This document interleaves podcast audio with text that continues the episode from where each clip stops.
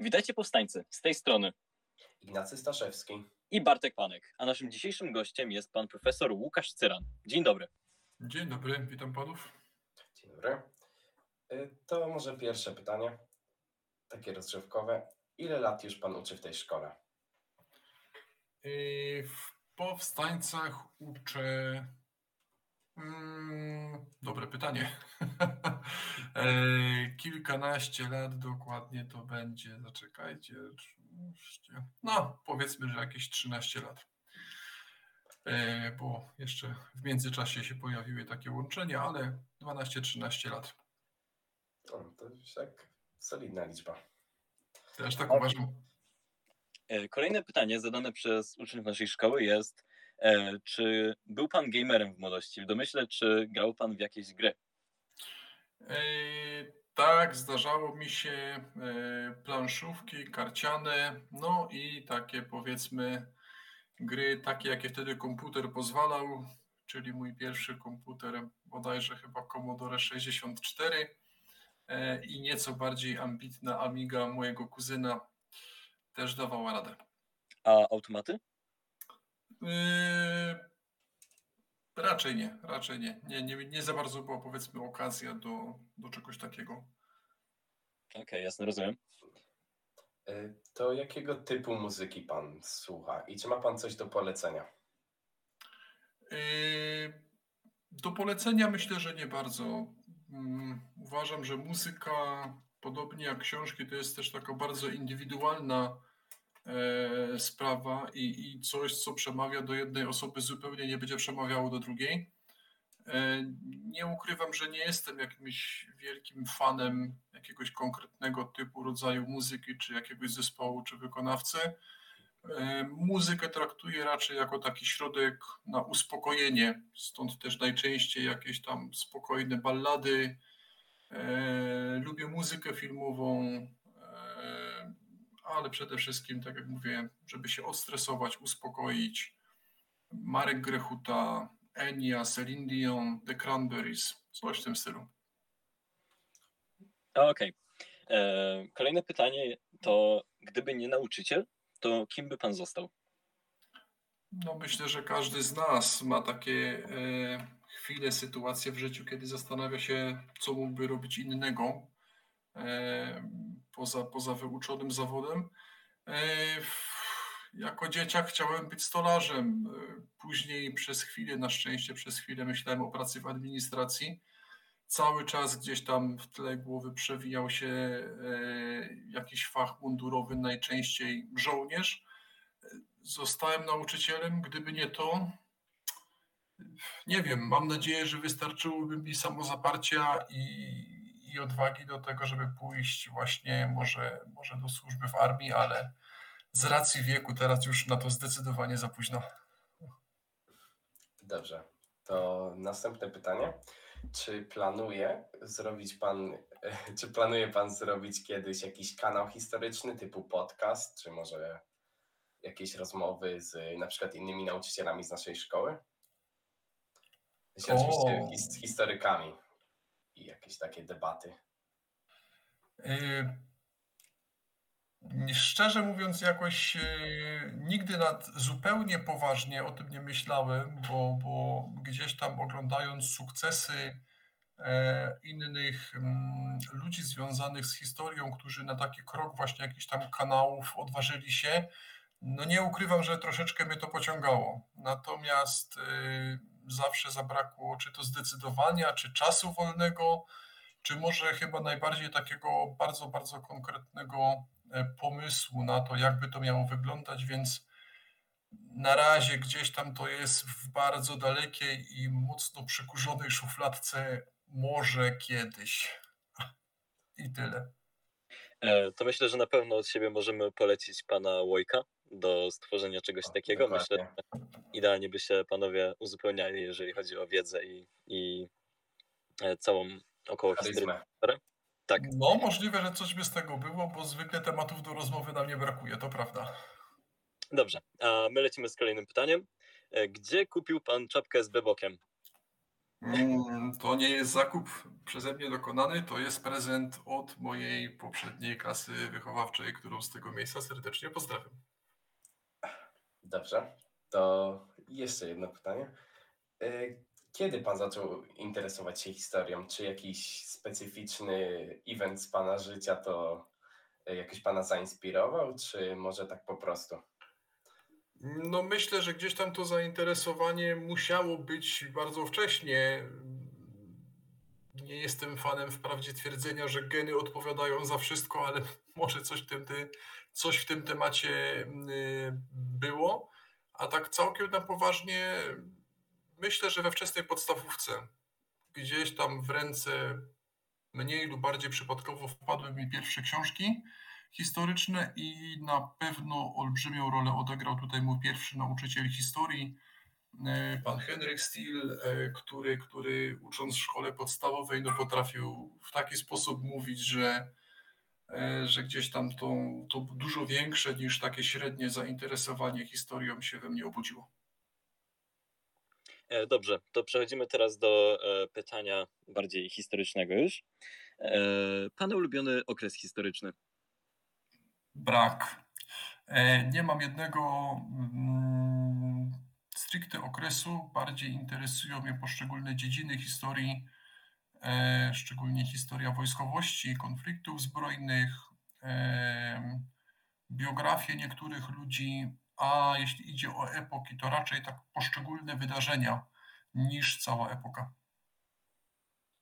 Dobrze, to teraz przechodzimy do najważniejszego pytania. Czyli... Już się boję. Czyli który według pana z Żółwi Ninja jest najlepszym i dlaczego jest to Donatello? To jest bardzo trudne pytanie, które domyślam się zadały pewne sympatyczne osoby z klasy pierwszej A, tak? Nie, to... Nie wiem. Wszystkie żółwie są super. Ich pomysły i umiłowanie pizzy przemawiają do mnie bardzo mocno. Także wszystkie żółwie ninja są zdecydowanie okej. Dobrze, to teraz trochę bardziej na poważnie. Pana ulubiona książka i film historyczny. Może być kilka.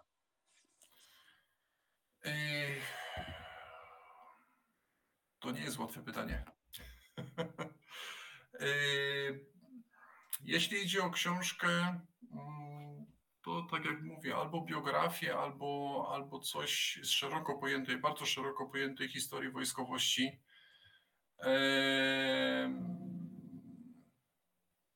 Ze starożytności mogę polecić biografię Aleksandra Macedońskiego, biografię Hannibala. Z racji jeszcze studiów, gdzieś tam większym sentymentem darzę książkę o Celtach. Lubię też książki o historii naszego regionu i to w średniowieczu i w czasach najnowszych. Z takich książek zupełnie na poważnie, cały czas u mnie na pierwszym miejscu jest rok 1984 Orwella, Folwark zwierzęcy tego samego autora, a dla odstresowania, choć jest to też moim zdaniem literatura na fajnym, wysokim poziomie, chociażby cała twórczość Tolkiena. Z książek to chyba tyle. Filmy, seriale. Szeregowiec Ryan z kapitalną sceną lądowania aliantów w Normandii w 1944 roku. Co jeszcze? Kompania Braci, jako moim zdaniem chyba najlepszy serial pokazujący nie tyle militarny, co też taki bardzo ludzki wymiar, tragedię, wojny. No niestety w ostatnim okresie widzimy, że ponownie temat bardzo aktualny. Co do tych dwóch pozycji, to muszę się z panem zgodzić. Na pewno Kompania Braci i Szeregowiec Ryan to chyba generalnie najlepsze filmy wojskowe, jakie kiedykolwiek wyszły. Więc... Cieszę się, że się zgadzamy. Dobrze, to teraz takie chyba najbardziej rozbudowane pytanie. Otóż będzie dwutrunowe. Jeśli mógłby się pan cofnąć w czasie do jakiegokolwiek okresu z historii, daty, nawet może pan jeszcze przed utworzeniem Ziemi, to jaki dzień chciałby pan przeżyć po prostu, żeby zobaczyć, popatrzeć na coś? I drugi człon tego pytania, co by pan chciał zmienić i ta zmiana nie wpłynęłaby na nic, co jest teraz, bo załóżmy, że pan by żył w tej alternatywnej rzeczywistości. Podobno najgorsza rzecz dla historyka to historia alternatywna, ale ja akurat bardzo ją lubię. Zobaczyć jakiś moment w dziejach. Wiesz co, chyba te najbardziej znaczące, no nie wiem, jak już tak z grubej rury, to może początek świata. Big Bang i po prostu efekt tego. Byle z bezpiecznej odległości, żeby nic mi się nie stało po drodze. Co do drugiej sytuacji, czyli z możliwością zmiany i to jeszcze bez wpływu na moje życie, nie wiem, czy jestem w stanie wskazać jedną taką sytuację, bo wiesz, no człowiek uczy historii i gdzieś tam co chwilę nawet w mojej głowie pojawia się myśl, zresztą to też często wychodzi w dyskusjach z uczniami, a co by było, gdyby ktoś zachował się w sposób inny, i tych sytuacji jest bardzo dużo, ale kurczę, no nie wiem, pewnie XX wiek i pójście takie bardzo brutalne, bardzo ostre w eliminację osób tworzących te najbardziej zbrodnicze systemy, które wymyślił człowiek, ale obawiam się, że bez żadnej gwarancji, że ktoś inny nie poszedłby ich drogą.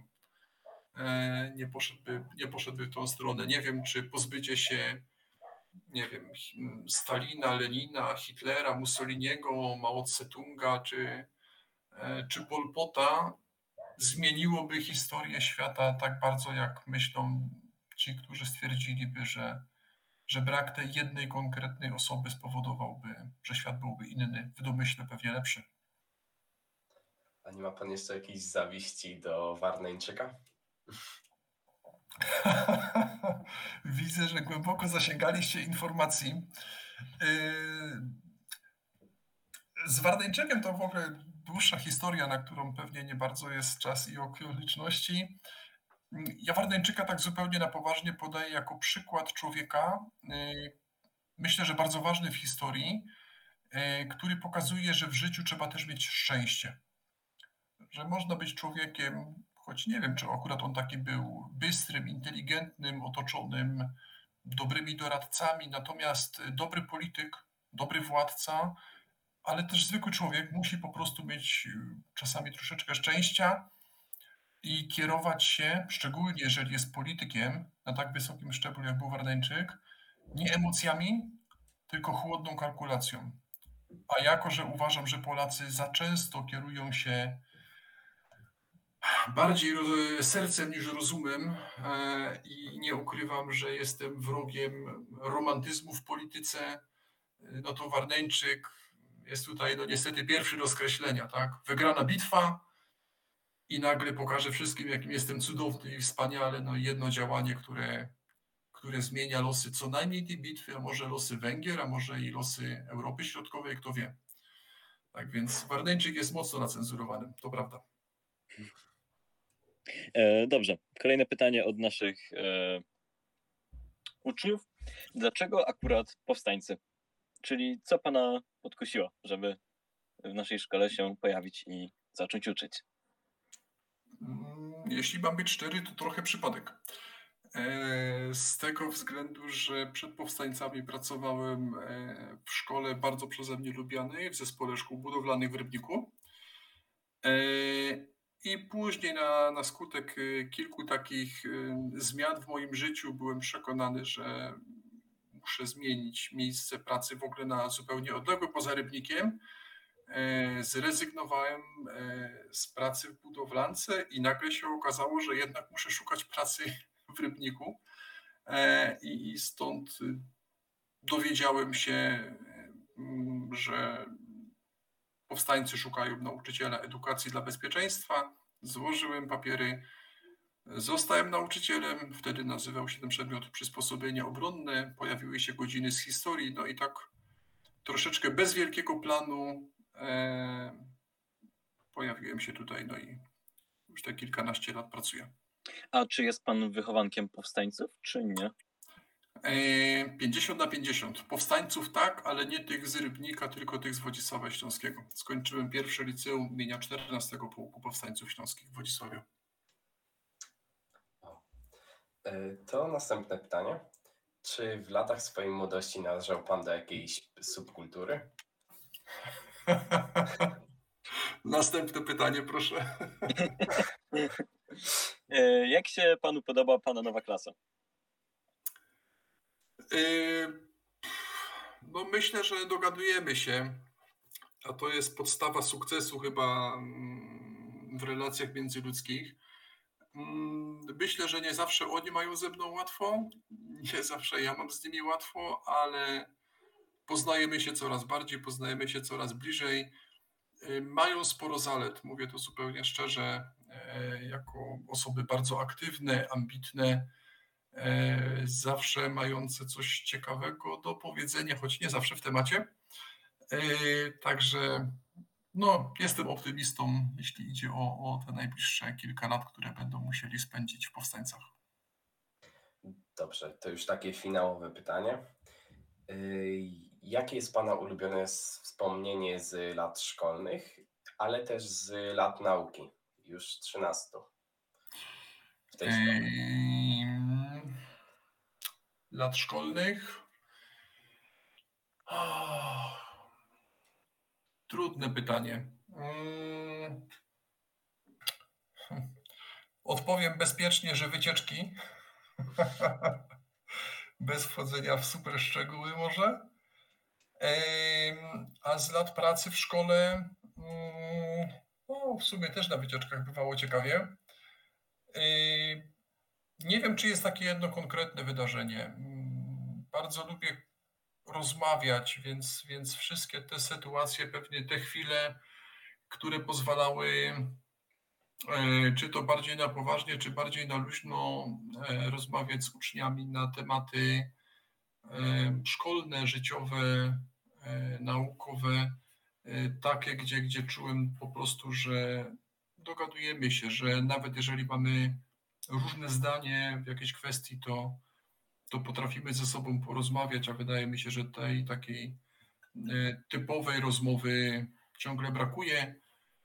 No nie mogę pominąć gdzieś tam tej wewnętrznej radości, satysfakcji z tego, gdzie też człowiek widzi sukcesy uczniów z uczonych przez siebie klas. W dawnych czasach głównie w gimnazjum, teraz w liceum sukcesy takich osób jak Tomek czy Stasiu na olimpiadach historycznych, no to jest coś, co daje naprawdę takiego bardzo dużego, pozytywnego kopa i takie satysfakcję, chęć do dalszego działania, do dalszej pracy. Dobrze, z naszych pytań to już na tyle. W imieniu wszystkich powstańców chcemy panu przekazać, że jest pan jednym z najbardziej lubianych nauczycieli w szkole. Dziękujemy panu bardzo za rozmowę i mamy nadzieję spotkać się raz jeszcze. Dziękujemy. Do usłyszenia. Dziękuję za tak miłe słowa, dziękuję za zaproszenie panowie i dziękuję wszystkim tym, którzy znaleźli czas, żeby nas posłuchać. Do usłyszenia i do zobaczenia w szkole.